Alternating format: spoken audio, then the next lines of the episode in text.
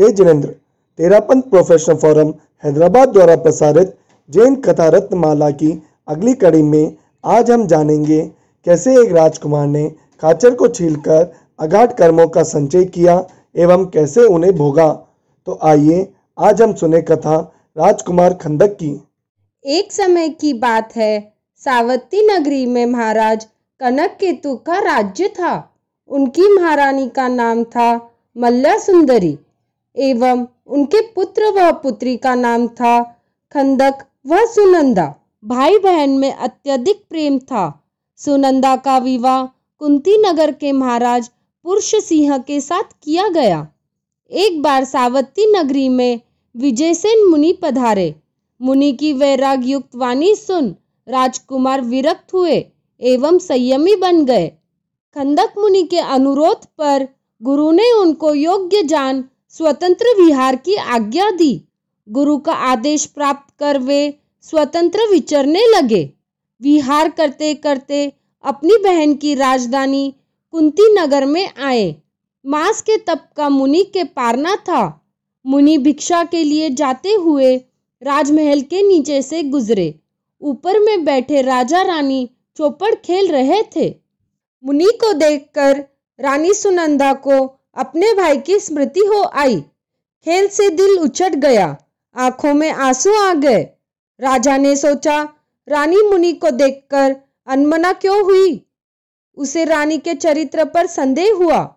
खेल समाप्त कर सभा में आया। आओ देखा ना ताओ। बिना विचारे ही जल्लाद को बुलाकर मुनि की चमड़ी उतारने का आदेश दे दिया। जल्लाद मुनि को पकड़कर शमशान में ले गए। मुनि की नक से शिक तक सारी चमड़ी उतार दी। मुनिवर को भयंकर वेदना हुई। फिर भी वे समाधिस्थ रहे।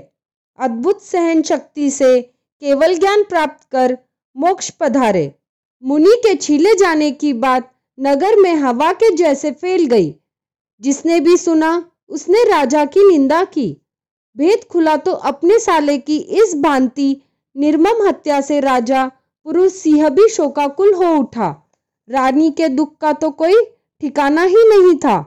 संयोग की बात थी कि धर्मघोष मुनि उसी दिन वहाँ पधारे। राजा, रानी तथा हज़ारों नागरिक मन ही मन दुख, ग्लानी व घृणा समेटे मुनि की सेवा में उपस्थित हुए। राजा ने अनुताप करते हुए मुनि से प्रश्न किया, भगवान, मेरे से ऐसा जघन्य पाप क्यों हुआ?